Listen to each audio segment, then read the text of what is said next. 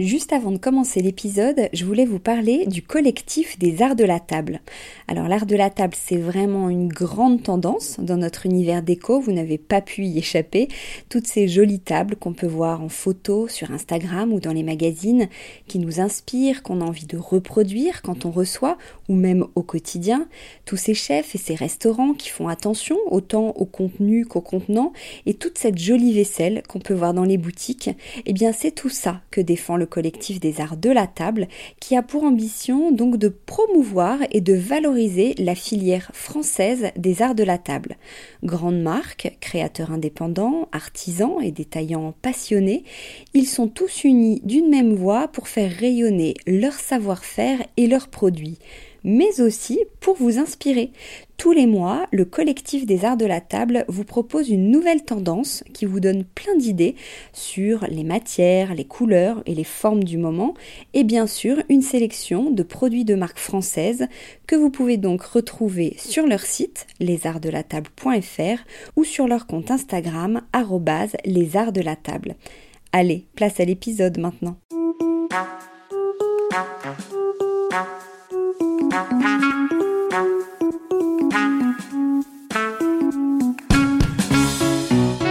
Bonjour à tous, je suis très contente de vous retrouver pour un nouvel épisode et une nouvelle saison de Décodeur, le podcast qui parle de celles et ceux qui font la déco aujourd'hui. Si vous ne connaissez pas encore, bienvenue, je suis Hortense Leluc, journaliste déco depuis 20 ans cette année, ce qui ne me rajeunit pas. Et ici, je reçois des pros de la déco, un architecte ou un designer, une marque que vous aimez ou que vous allez découvrir, un entrepreneur, un créatif ou un influenceur, quelqu'un que vous allez connaître ou pas, mais qui dans tous les cas va nous parler de son savoir-faire, de ses inspirations, des tendances, de l'actu, de l'envers du décor. Bref, ici, la déco, ça s'écoute.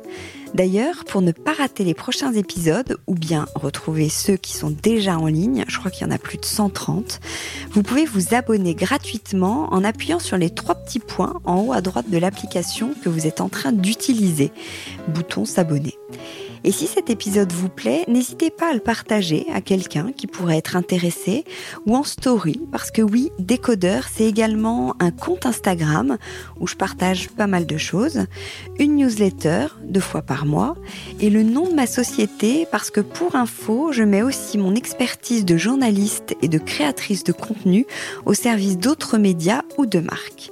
Mais bon, j'ai beaucoup trop parlé. Allez, je laisse la parole à mon invité. C'est parti.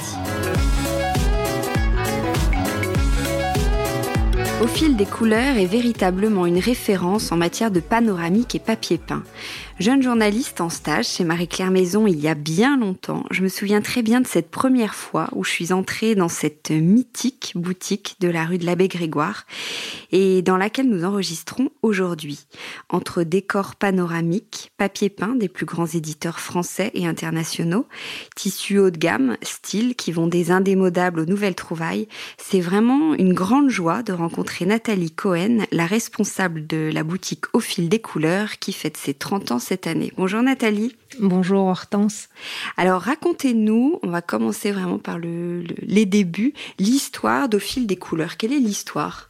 Au fil des couleurs a été créé par Madame Texier, Carole Texier, donc il y a 30 ans, qui a ouvert donc cette boutique avec des présentations de papier peint surtout et quelques tissus également. Et puis, donc, moi, je suis arrivée bien après, où le papier peint, d'ailleurs, commençait à redémarrer, à avoir une nouvelle image. C'est vrai que j'arrivais dans ce domaine un peu nouveau pour moi aussi, avec un autre regard. Et c'est vrai qu'on a joué de complémentarité avec Madame Texier, puisqu'elle... Elle était là dans le domaine depuis un petit moment, puisque sa maman y était aussi. Sa maman avait une boutique aussi de papier peint et de panoramique, très connue sur la place de Paris également. Qu'est-ce qu'il y avait ? Il avait quoi comme, il y a 30 ans, comme image, le papier peint, vous disiez ? Alors c'est vrai qu'on commençait un petit peu peut-être à sortir de cette période de peinture qu'on a eu pendant un gros moment en France. Et on recommençait avec surtout beaucoup d'anglais qui étaient toujours présents dans le papier peint, qui ne sont jamais sortis en fait du marché. Les Français s'essoufflaient un peu, mais bon, en même temps, il y avait des marques assez osées comme Elitis ou des choses comme ça qui revenaient, d'autres marques qui revenaient sur le marché français. Et c'est vrai que à un moment donné, il y avait ce côté un peu extravagant des papiers peints anglais qui étaient toujours là et qui venaient avec plus de nouveautés. Et je me souviens très bien d'une des collections de Collinson qui avait un peu écarquillé les yeux de Madame Texier en disant « On ne va jamais arriver à vendre des arbres nus comme ça sur un papier peint ». Et moi, j'étais ébahie parce que je trouvais ça très, très beau.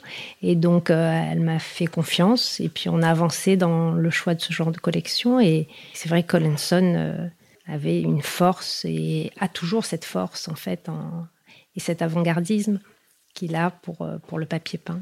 Ouais, parce que vous, je disais, vous distribuez plein d'éditeurs français internationaux. Vous êtes distributeur, éditeur. Est-ce que vous pouvez nous expliquer ces termes, un peu la différence pour ceux qui ne sont pas forcément du milieu ?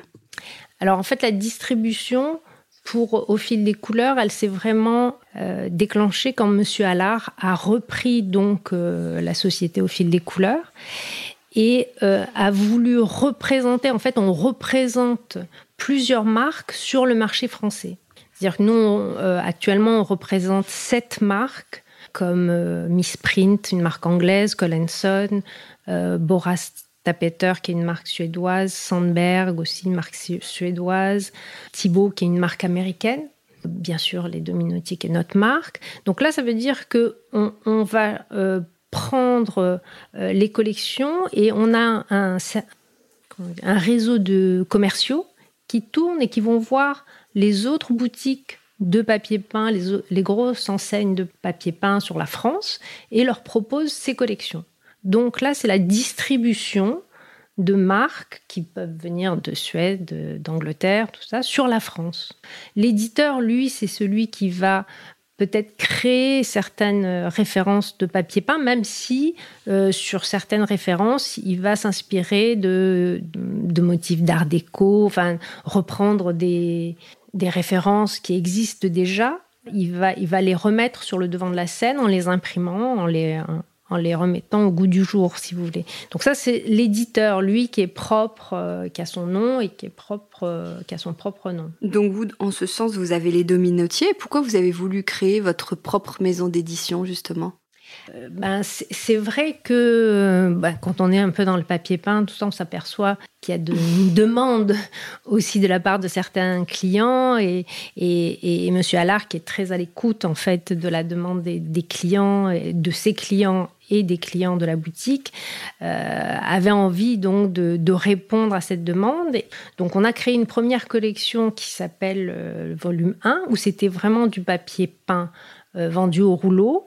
Et M. Allard étant un passionné de décors panoramiques et que le numérique était là, il a de suite fait la relation et là, il a dit on va aussi proposer des panoramiques en numérique aux clients, à nos clients.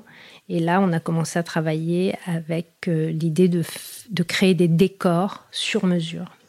Il y a une énorme tendance autour du panoramique. Vous, comme vous le vivez au quotidien, comment vous expliquez ce succès ? Ça vient des clients qui cherchaient quelque chose ou c'est qu'il y a eu des propositions vraiment très intéressantes ? C'était un peu la suite logique, en fait, du papier peint, si on veut, parce que c'est vrai que comme le papier peint avait des motifs très forts, très marqués, du coup, on ne faisait plus toute une pièce, mais on faisait qu'un seul mur. Donc, qu'un seul mur, finalement, on vient très vite à considérer que c'est comme un tableau. Et comme c'est comme un tableau, finalement, on peut s'imaginer aussi d'avoir un panoramique, quelque chose qui donne de la profondeur. Et il y a aussi ce rapport avec... les gens aussi avaient beaucoup de panoramiques avant.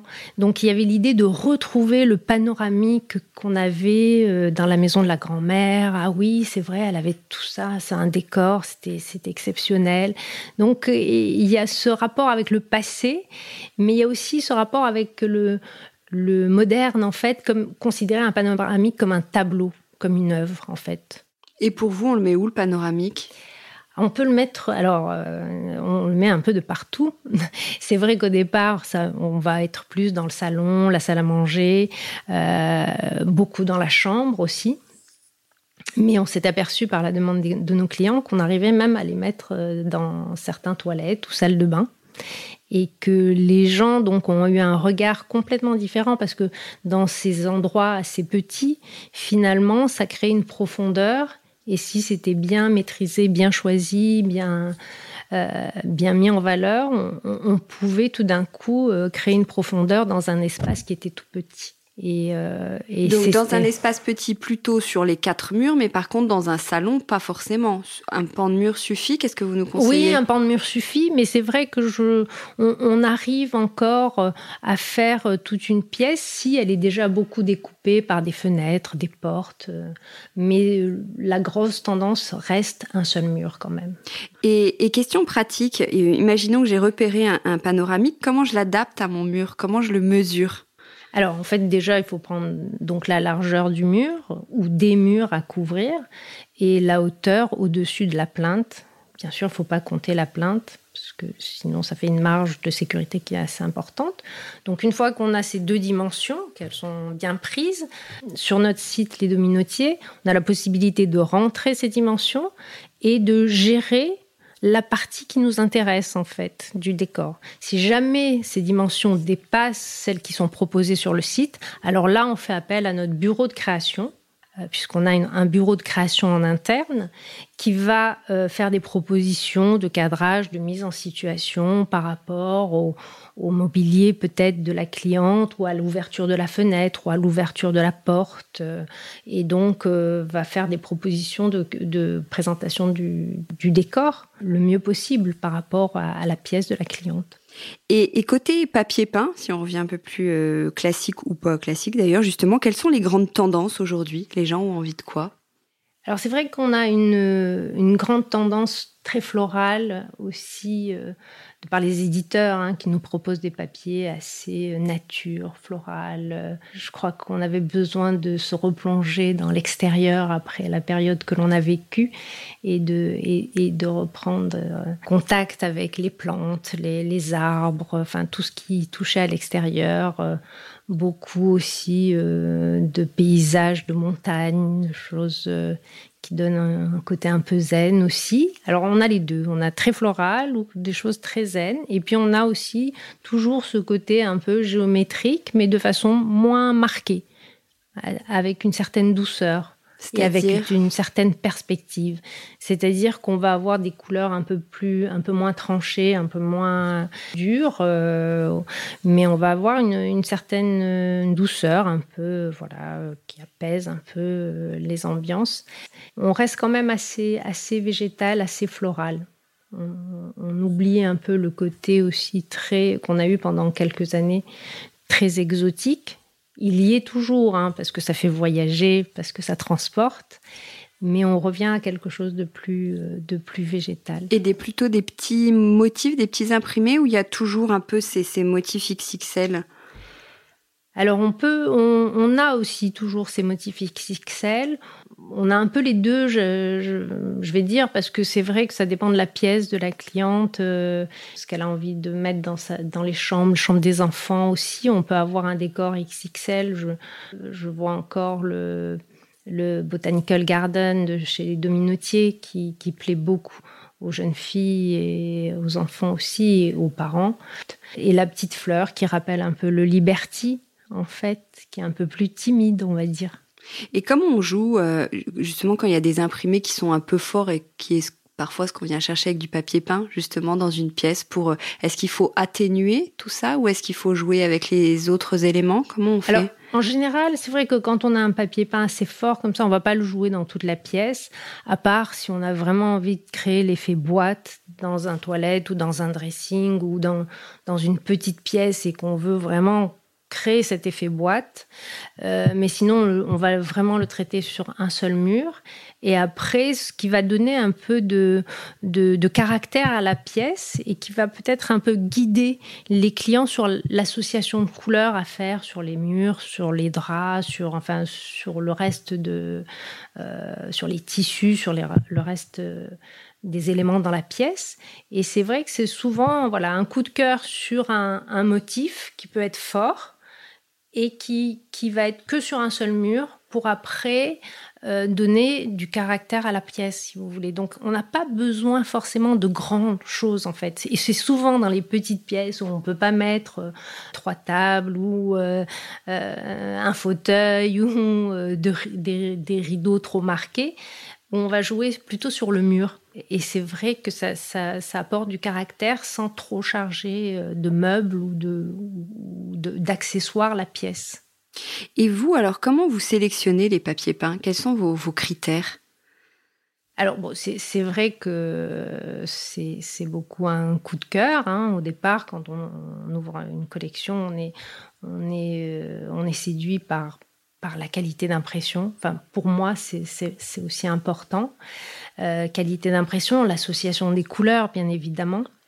Le motif vient par la suite, parce que c'est vrai que souvent, si l'association des couleurs est très belle et très bien faite, et ben ça donne envie de le travailler. Voilà, après, je crois que c'est un ensemble. Il y a la présentation, après ça devient plus technique, il y a la présentation, parce que c'est vrai que souvent, on a des collections qui sont intéressantes, mais qui ne sont pas très bien présentées. Du coup, c'est perturbant pour le client. Donc, tout ça, c'est un tout aussi, et sur lequel il faut bien travailler avant de sortir une collection. Et c'est pour ça que ce n'est pas si évident de sortir une collection. Ben justement, votre boutique, elle est, je disais tout à l'heure, quand même assez iconique. C'est vrai que vous avez des baisses, des grands classiques, mais vous venez aussi toujours l'enrichir avec des nouveautés. Comment vous faites pour être cohérent, créer cette harmonie pour justement ne pas se perdre dans l'offre qui est quand même pléthorique de papier peint ? Oui, c'est vrai qu'il y a de plus en plus de jeunes créateurs de papier peint. Alors, c'est aussi trouver quelque chose que je ne vais pas avoir, pour répondre à la demande d'un client et me dire, tiens, ce style-là, je ne l'ai pas, c'est intéressant. Et il y a beaucoup aussi un rapport avec le créateur. Je crois que c'est aussi important de comprendre pourquoi elle a fait ça, pourquoi ou la créatrice ou le créateur, pourquoi elle a dessiné ça et quel est son univers pour avoir envie après de le transmettre. Et de proposer ça à nos clients. Alors, c'est très difficile d'avoir quelque chose d'homogène, bien évidemment, devant le nombre de marques que l'on a.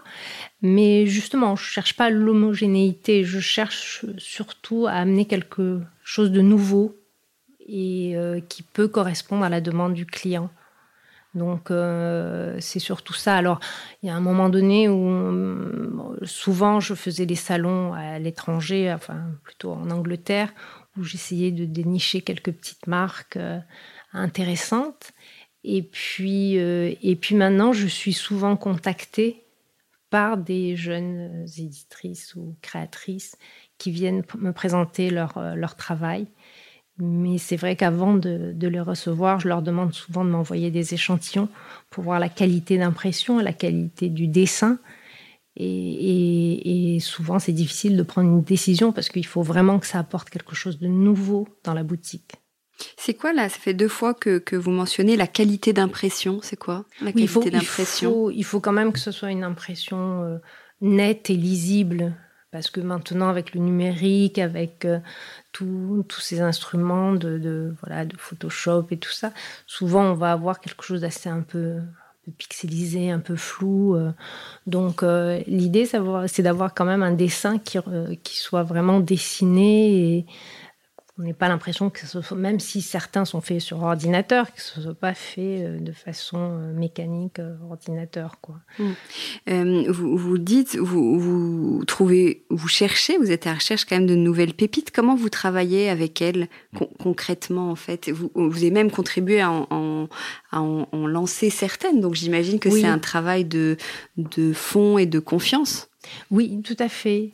C'est vrai que souvent, alors je dis elles parce que c'est souvent des jeunes femmes, c'est étrange, mais souvent des jeunes femmes qui viennent et qui me montrent 1 ou 2 dessins.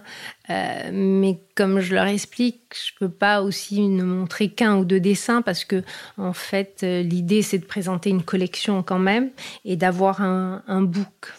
d'avoir vraiment un book où les gens peuvent feuilleter, parce que j'ai souvent eu des jeunes éditrices ou jeunes créatrices qui sont venues avec 3-4 dessins qui étaient superbes, que je présentais comme ça, mais qui après n'allaient pas plus loin en fait. Donc l'idée c'est de concevoir une collection, parce que quand on conçoit une collection, on montre aussi son style et son univers. Donc ça, il faut le travailler. Et souvent, je dois m'armer de patience parce que ça peut prendre 1, 2, 3 ans, 4 ans. Et au bout de la 4e année, elles arrivent en me disant, voilà, j'arrive avec ma collection, ce qui est un peu normal parce que ça ne se dessine pas comme ça. Puis on en discute. Alors, il y a certains modèles que je vais prendre et d'autres, je vais leur dire, bah, finalement, dans ce book, pour Au fil des couleurs, je voudrais avoir que ces quelques dessins. Parce que quand elles créent aussi, elles peuvent en créer beaucoup par peur de rater quelque chose, mais du coup, c'est pas ce qu'il faut aussi. C'est resserrer et vraiment présenter ce qui a du caractère et qui a une force, en fait. Et donc, voilà, c'est vraiment un travail à deux, une discussion. Alors, ça prend du temps. J'essaie de leur consacrer un peu de temps aussi pour en parler avec elle et souvent en fait aussi ce qui se passe c'est que on a des créateurs qui travaillent sur un marché qui à l'étranger qui marche très très très bien et puis qui ne connaissent pas du tout le goût français ou la gamme de couleurs qui plaît en France, donc on essaie de travailler en disant ça va pas forcément fonctionner, mais ça peut fonctionner. Ou voilà, donc on essaie de travailler ensemble. Et souvent, j'ai été amenée à rediscuter des couleurs, par exemple, pour certaines collections qui étaient créées par des entreprises, des éditeurs allemands, où on avait des teintes assez dures, assez. Mais aujourd'hui, ils ont fait beaucoup d'efforts et ils ont compris qu'il fallait un peu s'adoucir et apporter des teintes un peu plus subtiles. Ouais, vous dites le goût français. C'est quoi le goût français ? Ben, il y a quand même ce regard où on est très. Comment dire, très, très sensible à la couleur, aux associations. Faut pas oublier que Paris, Paris et la France, c'est quand même l'univers de la mode, des associations, des choses un peu pas aussi folles qu'en Angleterre, mais quand même, il y a quelque chose il y a une élégance en fait qui est là et qu'il faut respecter, même dans le papier peint, même si on aime bien la folie des Anglais qui vont mélanger plein de choses entre eux. Mais il y a aussi ce rapport à la couleur, à l'élégance, à la douceur qui est aussi importante en France aussi. Et à la luminosité, parce que, en fait, tout ça, ça dépend aussi de la lumière, hein, de l'extérieur, comment on le vit, tout ça. Donc, c'est vrai qu'en Allemagne, on arrivait à reconnaître si c'était des papiers peints qui venaient d'Allemagne. C'était assez marron. Donc on leur a dit non, on voudrait un peu plus de couleurs là. Donc oui. Ouais, là on a envie de plus de couleurs que d'habitude parce qu'on parle beaucoup dans les tendances de cette explosion de couleurs. Vous confirmez sur du papier peint ? Alors il y a les deux, hein. On a toujours, quelque chose. Oui, il y a toujours un peu des deux. C'est-à-dire que il y a cette explosion de couleurs. Il y a la personne qui rentre dans la boutique et dit ah moi j'ai envie de couleurs, mais qui va ressortir avec quelque chose de beaucoup plus doux. Mais la couleur, elle peut être apportée par la peinture, par des associations. Mais en effet, c'est vrai qu'on a tendance aujourd'hui à aller faire des choses un peu plus colorées, même si la tendance assez douce reste quand même derrière, parce que on a ce côté toujours apaisant, zen, qui est toujours derrière, hein. Il y a beaucoup de monde qui a quand même un peu peur de mettre du papier peint chez soi. Comment dépasser ça ? Quels conseils vous donnez pour motiver ? Alors en général, les gens qui ont peur de poser du papier peint, ils vont commencer par la pièce où ils vont peut-être avoir carte blanche, c'est-à-dire les toilettes. Et c'est là où ils vont un peu s'exprimer. Et puis après, ils s'aperçoivent que tiens, ça... Ça fait son effet, donc ils vont continuer. Et la chambre, bien sûr. Mais la chambre, c'est quelque chose de plus intime. Donc, il y a un autre rapport avec la chambre. Alors, la chambre d'enfant, par exemple, elle, oui, on va pouvoir un peu plus s'exprimer. Mais c'est vrai qu'au départ, on leur dit pas de tout faire, Ça peut être un petit mur, ça peut être un petit coin dans le salon ou dans le couloir ou des axes de passage aussi. On stationne pas devant comme dans un salon, en effet, ou si je fais un grand mur, si ça me va pas, c'est plus contraignant que si je le fais dans un couloir ou dans un endroit où je passe moins de temps. Donc, on commence par peut-être leur conseiller de faire des endroits où, voilà, ça c'est pas quelque chose qu'ils vont avoir dans leur salon si vraiment ils ont peur. Et puis après, je pense qu'une fois qu'ils l'ont posé, ils sont plus rassurés et souvent ça les aide en fait. Hein, ça les aide à continuer leur décoration. Ça peut être un fil conducteur.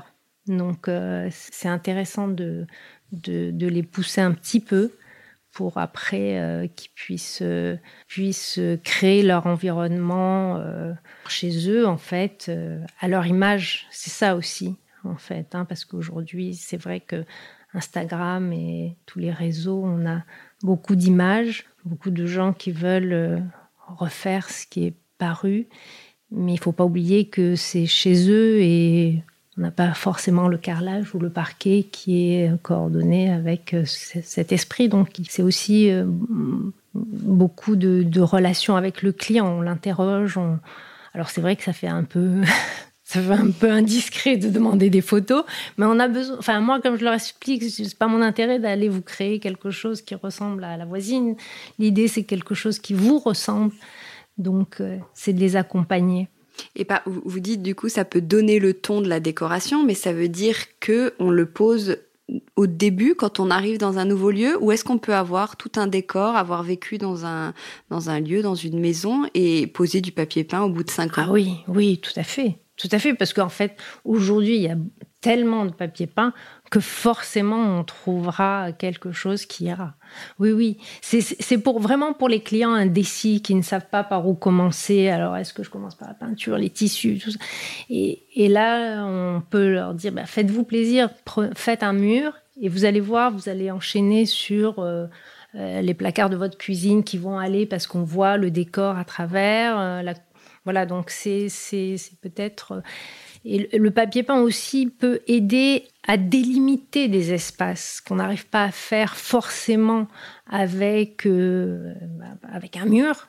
On va le délimiter avec un papier peint. Tiens, là, ça sera le coin bureau. Même si je suis dans le salon, je vais me créer mon coin bureau avec ce petit papier peint que je vais mettre uniquement à cet endroit. Ou j'ai la salle à manger, mais j'ai le salon en même temps. Du côté de la salle à manger, je peux créer juste un ou deux laits de ce papier ou de ce décor pour différencier les deux espaces. Donc, ça lie les espaces aussi en même temps. Vous êtes responsable de la boutique, donc des conseils, vous en donnez toute la journée, j'imagine. Quel est le conseil numéro 1 que vous répétez tout le temps ? Alors, là où je suis surprise, c'est les gens qui entrent en disant « j'ai une pièce ou j'ai un couloir, il est très sombre, je n'ai aucune lumière, il me faut un papier peint blanc très lumineux pour l'éclairer ». Et là, je leur dis « non, sauf que vous n'allez pas l'éclairer avec un papier peint blanc, mais au contraire, à part de mettre un jaune fluo, bien évidemment, mais au contraire, lui apporter plus de caractère et ne pas avoir peur de foncer un peu cet endroit, puisque à la base, il est foncé. Après, on peut jouer avec le côté métallisé, on peut jouer avec les lumières de la pièce, mais souvent, on entend ce genre de choses, et c'est vrai qu'un blanc qui n'est pas éclairé est de suite triste. Donc, c'est souvent ça que je répète, en fait. Et quel est votre dernier coup de cœur, en termes de marque ou de collection, ou un motif, un imprimé ? Alors, c'est vrai que, moi j'adore William Morris et aujourd'hui, William Morris, on n'entend parler que de ses papiers peints et de ses motifs. Mais pour être axé plus sur les nouveaux créateurs, sur les jeunes créateurs qui viennent un peu sur le marché aujourd'hui nous apporter un peu plus de nouveautés. Il y a Laure Mérieux qui arrive avec ses motifs comme si on avait fait un pliage dans les papiers peints, comme on faisait avant quand on pliait deux feuilles et puis que ça créait un motif de peinture. Donc il y a cette idée-là qui m'a séduite. Et puis il y a aussi un autre regard avec Coralie Prévert, qu'elle est beaucoup plus tranchée puisqu'elle est très géométrique. Et elle associe des couleurs avec des échelles différentes aussi dans ses motifs. Donc il y a deux façons de voir son papier peint, voire trois façons suivant la taille du motif.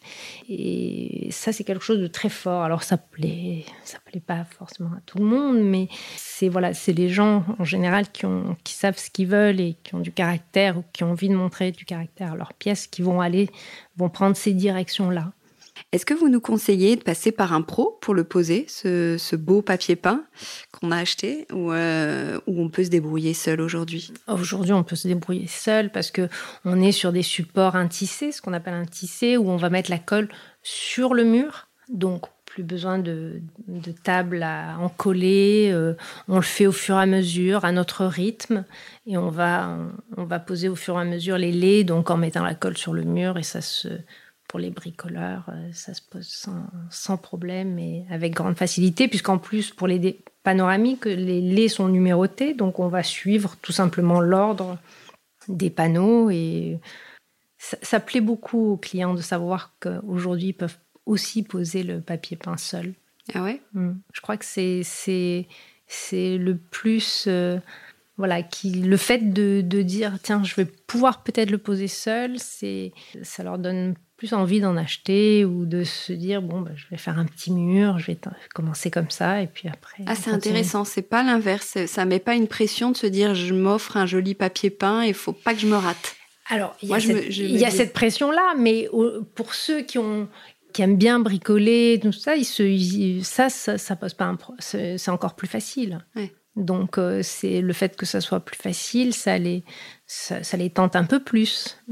Et dans le même genre, quelles sont les fausses idées qu'on a pu entendre et qu'il faut dépasser, comme le papier peint se pose donc facilement maintenant, un papier peint donc n'étouffe pas forcément une pièce. Est-ce qu'il y a des choses comme ça que vous entendez où vous devez faire changer un peu les mentalités, entre guillemets ? Un papier peint n'étouffe pas une pièce, oui, non, ça n'étouffe pas une pièce, si on le choisit bien, bien sûr. Après, il y a tellement de motifs, il y a tellement de choix aujourd'hui dans les papiers peints qu'on peut vraiment créer son univers et chacun va le créer. Et avec les panoramiques qu'on fait sur mesure, chacun va adapter ce panoramique. On ne le retrouvera jamais ailleurs, même si c'est le même motif. Mais j'aurais pris un cadrage que l'autre personne n'aura pas pris. J'aurais fait une inversion de motif. J'aurais ajouté quelque chose. Donc, le sur-mesure aussi permet de donner plus de personnalité au papier. Et c'est vrai que étouffer une pièce, non, il faut vraiment ou alors choisir un papier peint. Mais même dans une petite pièce, ça nous arrive même de faire les plafonds. Aujourd'hui, on oublie le cinquième mur qui est le plafond. Mais le plafond est très important aussi à faire, que ce soit dans une chambre ou dans un... En papier peint ? En papier peint, oui. En papier peint, ça donne une autre perspective et...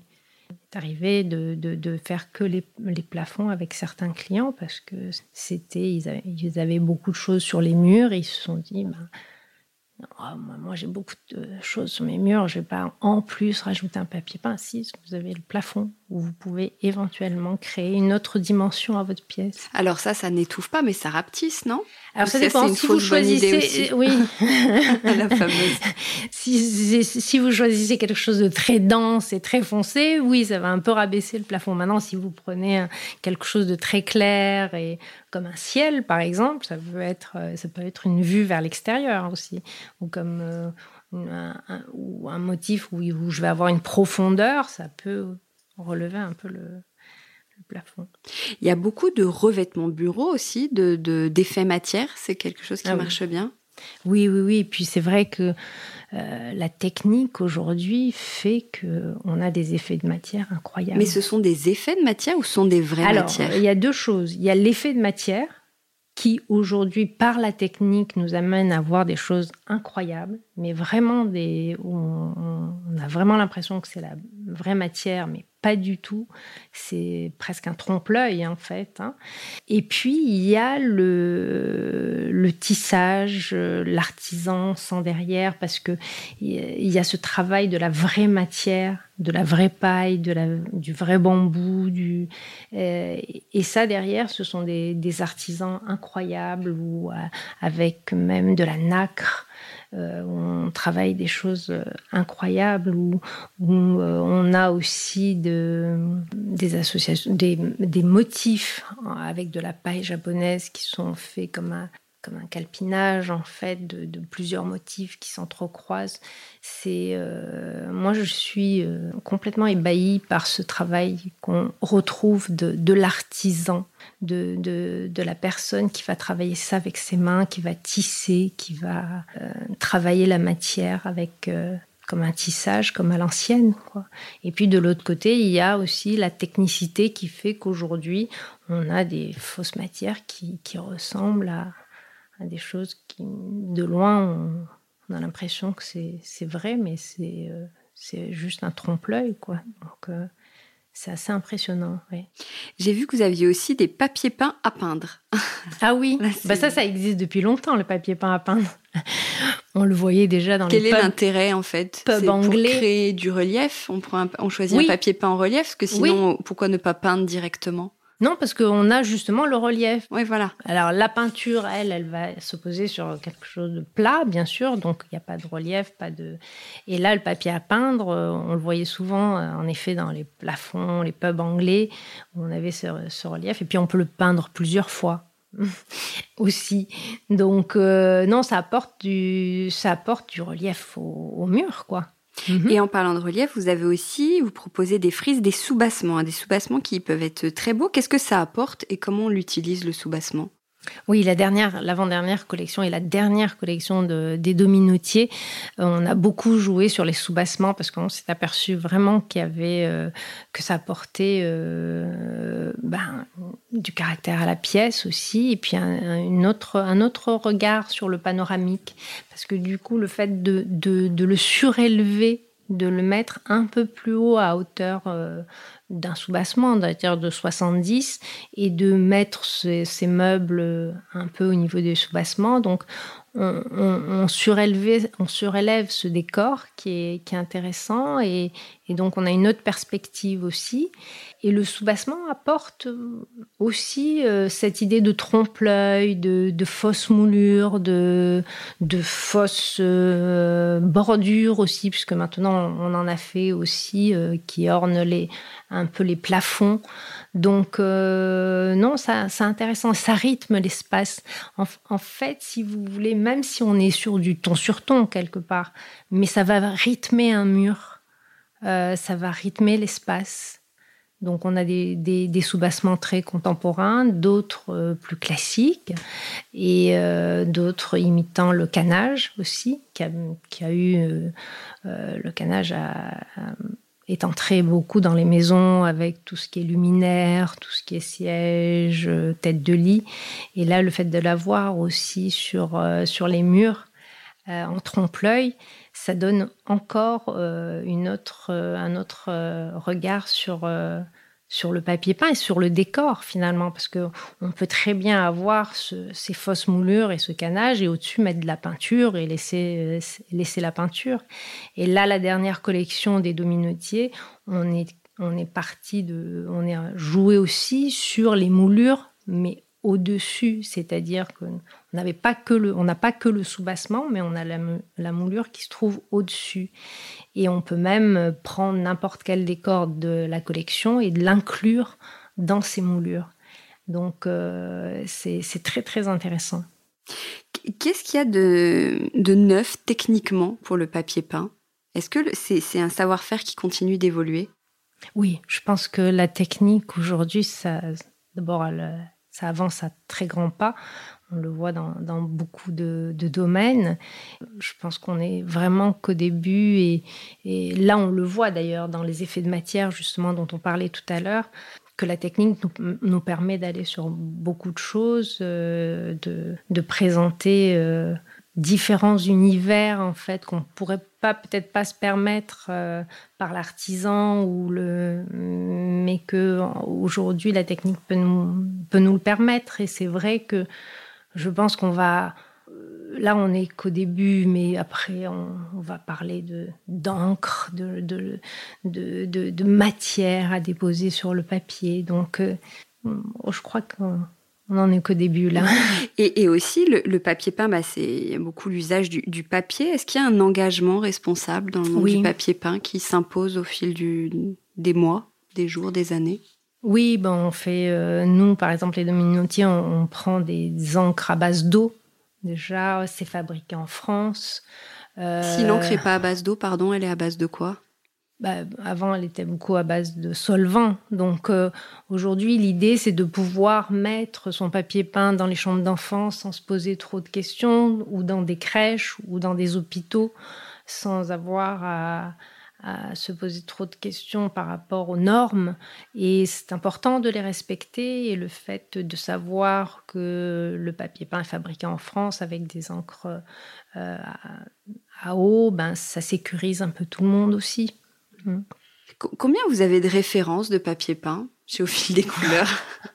Alors, je dis aux auditeurs, vous devriez voir la tête qu'elle vient de faire, que vous avez écarquillé les yeux. On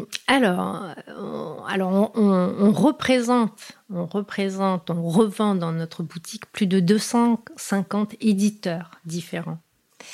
Et chaque éditeur peut avoir entre 3 à 20 collections, 20-25 collections différentes. Donc, je vous laisse faire le calcul. Mais c'est assez... Du reste, j'ai plus beaucoup de place dans la boutique, donc il faut que je fasse des choix. Mais ça fait beaucoup de collections, oui. Oui. Surtout que... aujourd'hui, il y a de plus en plus d'éditeurs, il y a de plus en plus de jeunes créateurs... je crois que c'est devenu un mode d'expression pour tous les artistes qui plaît, qui intéresse tout le monde, que ce soit aussi bien le décorateur que celui qui vient de la mode, ou celui qui... je crois que c'est un moyen d'expression qui plaît à beaucoup d'artistes.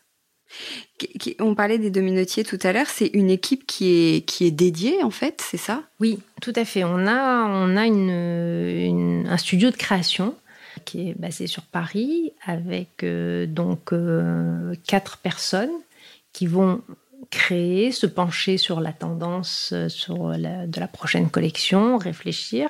On fait aussi appel à des designers extérieurs qui viennent compléter peut-être... la collection.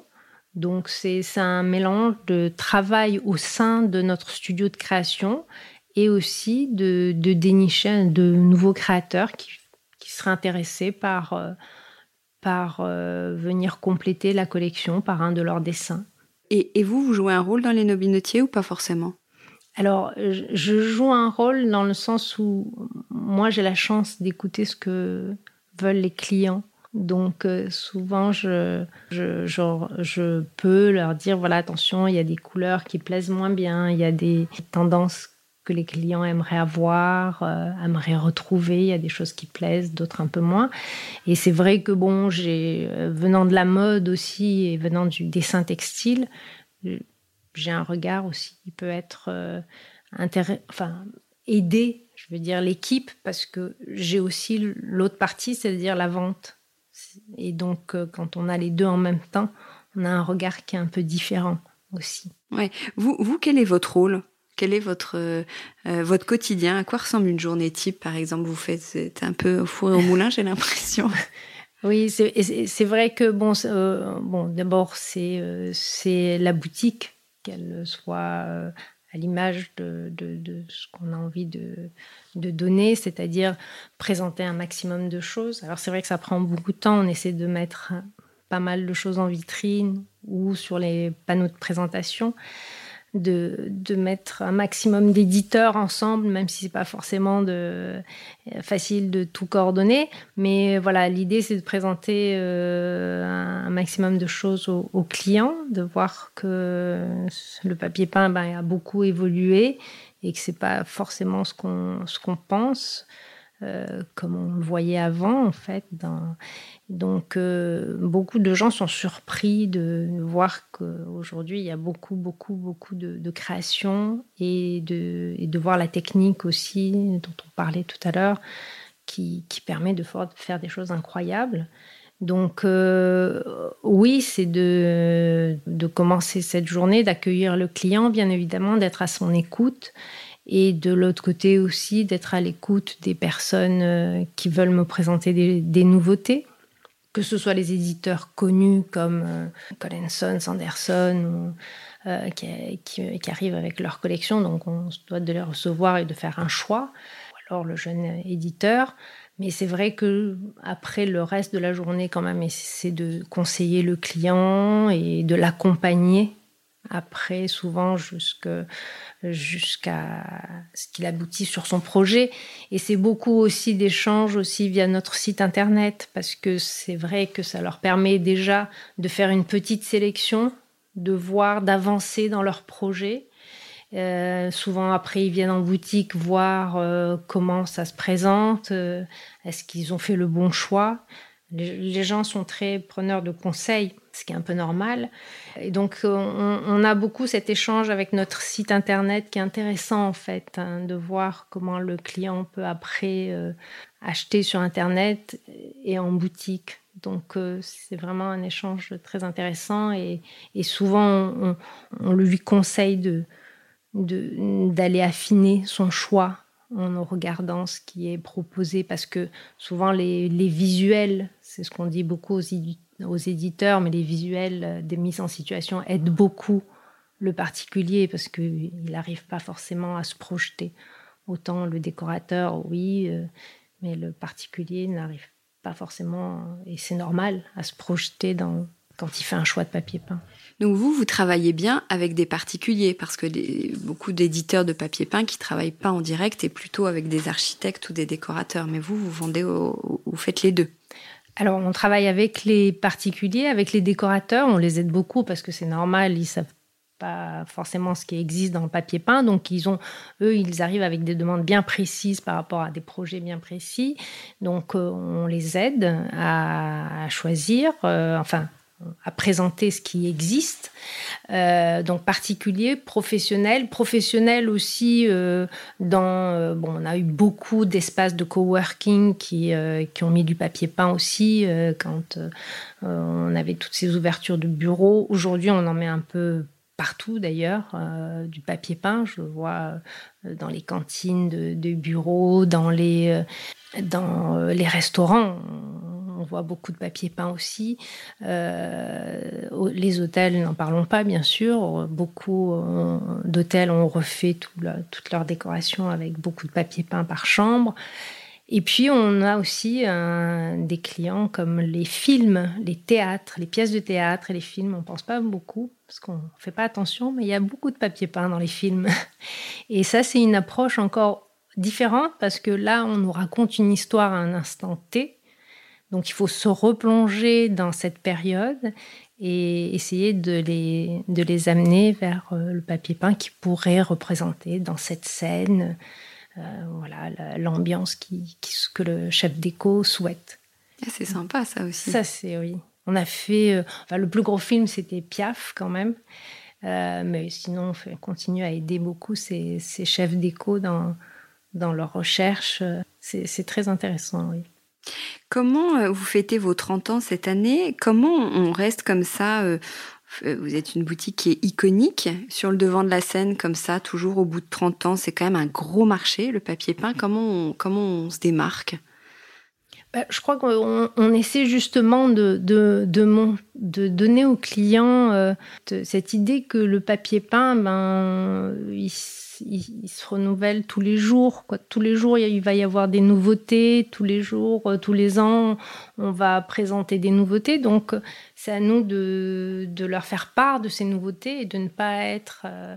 Voilà, c'est d'être au devant en disant ben, j'ai aussi la dernière chose qui va sortir ou la dernière collection ou le jeune créateur qui va arriver. Donc, c'est se tenir au courant et présenter. Et puis aussi, il y a l'idée aussi de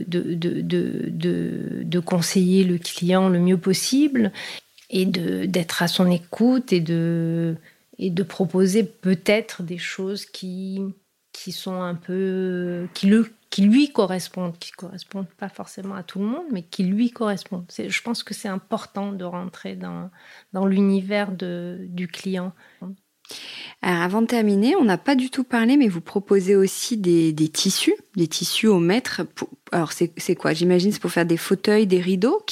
Qui fait encore des fauteuils ? Je me disais peut-être les banquettes, justement, dans les restaurants, etc. Ah, les particuliers aussi. Les particuliers continuent, oui, à retapisser des... Oui, des banquettes ou des fauteuils qui se sont abîmés, ou alors qu'ils aimeraient moderniser aussi. La sélection de tissus, je suis obligée de... Moi qui adore le tissu, je suis obligée de sélectionner... un maximum, parce que j'ai très peu de place, vu les collections de papier peint qui se présentent. Mais je me suis aperçue que finalement, les gens aimaient bien avoir une sélection. Parce que quand ils ont trop de choix, ils sont perdus. Et donc souvent, je les vois se diriger au fond du magasin en me disant « mais les papiers peints, c'est devant ». Et ils me disent « non, mais je viens voir la sélection de tissus parce que j'ai besoin d'un tissu, mais quand il y en a trop, je suis perdue et là il y a une sélection, donc ça m'intéresse. » Alors qu'est-ce que vous sélectionnez justement par rapport à des tendances ou des incontournables ? Alors on va sélectionner souvent ce qui se passe, c'est qu'on a le papier peint et le tissu coordonné. Alors il y a certaines personnes qui sont friandes de ça, ou alors qui aiment le papier peint mais qui n'ont pas l'occasion de poser le papier peint, mais qui se disent, tiens, ben, pourquoi pas, je le ferai sur un petit canapé ou sur des rideaux, au lieu de prendre le papier peint. Donc, il y a cette association-là. Et puis, il y a aussi le fait que on va sélectionner un coup de cœur, nous aussi. C'est comme le papier de peint, c'est-à-dire qu'on va sélectionner parce que la matière est belle, parce que le motif est intéressant, parce que j'ai eu la demande, tiens, il y avait des clients qui recherchaient ces motifs un peu art déco. C'est vrai que ceux-là, ils sont intéressants, on pourrait leur faire une petite sélection, leur proposer, mais malheureusement, il y a aussi beaucoup, beaucoup de tissus et de très, très beaux tissus, parce que là aussi, la technique fait qu'il y a des tissages assez incroyables, et la sélection est très dure. Et on arrive à la faire. Est-ce que vous avez beaucoup de papier peint, vous, chez vous ? Bonne question. Et très étrange, mais je n'en ai pas. C'est peut-être le fait de les voir toute la journée et de me dire, une fois que je l'aurai posé, ah oui, mais celui de l'année prochaine, il est encore mieux. Parce que c'est vrai qu'on voit les collections en avance, mais je crois qu'il y a des incontournables que je vais finir par poser. Il y a des grands classiques que je vais finir par poser un jour ou l'autre. Je termine avec la question iconique de Décodeur. Si vous deviez organiser un dîner, on va dire un dîner dans la boutique, qui seraient les 6 invités qui iraient bien dans votre univers, dans ce décor ? Alors oui, j'inviterai des gens qui ont un regard sur la création complètement différent. Ça peut être la prêtresse du dessin, enfin du motif et des tendances comme Lee Edelcourt, qui est une grande personne que j'admire beaucoup, qui peut être aussi comme Philippe Model, un designer, créateur qui a sa propre galerie d'ailleurs, qui touche à tout, en fait, à la mode, au décor, mais qui a un regard très, très, très particulier aussi, comme Vincent Daré aussi, comme Sandrine Alouf, qui est une décoratrice aussi, qui a aussi un autre regard. Elle n'est plus là, mais mon grand regret, c'est André Putman, parce que j'ai toujours aimé son regard sur la décoration et ce qu'elle a apporté d'ailleurs à l'architecture intérieure. Et puis après, tous ceux qui m'ont aidé, qui m'ont accompagnée pendant ces années au fil des couleurs, parce que j'ai rien fait seule de toutes les façons. Et M. Allard m'a fait confiance et je l'en remercie. Et c'est grâce à lui aussi que j'ai pu m'épanouir dans ce métier. Et grâce aux personnes qui m'ont accompagnée, qui ont été de passage, d'autres sont restés un peu plus longtemps, d'autres étaient de passage 2 années. Mais c'est toujours, marqué, ouais. C'est toujours des rencontres intéressantes et d'être à leur écoute, c'est toujours très pertinent. Ça fait combien de temps que vous êtes chez Au fil des couleurs ? Moi, ça fait 18 ans maintenant. Et c'est vrai que c'est aussi émouvant de voir qu'aujourd'hui, certains ont pris le parti de créer leur collection. Donc, et qui viennent me voir en me disant « Mais qu'est-ce que t'en penses, Nathalie ?» Que vous avez lancé. Ouais. Alors, que j'ai lancé, non, qui ont travaillé au sein de Au fil des couleurs et qui se sont lancés après et qui viennent me demander aujourd'hui ce que j'en pense. Après, les personnes qui se sont lancées aujourd'hui, elles ne viennent plus me voir, que j'ai aidé à lancer, mais elles ne viennent plus me voir parce que ça y est, maintenant, elles ont compris ce que c'était marcher du papier peint, mais c'est toujours intéressant d'en discuter aussi avec elles. Oui. Merci infiniment, Nathalie, c'était vraiment très riche comme conversation, plein d'infos. Merci beaucoup. Merci à vous, Hortense. Merci. Décodeur, c'est terminé pour aujourd'hui. Merci beaucoup d'avoir écouté en entier. Si vous avez aimé cette émission, n'oubliez surtout pas de vous abonner au podcast pour ne pas rater les prochains épisodes. Bien sûr, vous pouvez aussi la partager en l'envoyant à vos proches ou en story Insta. D'ailleurs, vous pouvez me retrouver sur le compte Décodeur où je poste quasiment tous les jours. Et si jamais vous écoutez cette émission sur Apple Podcast et que vous avez 20 secondes, n'hésitez pas à laisser un commentaire. C'est juste sous la liste des épisodes. C'est comme partout, plus j'ai d'avis et d'étoiles, plus le podcast se détache et se fait connaître. Voilà, merci beaucoup et à très bientôt alors, ici ou ailleurs.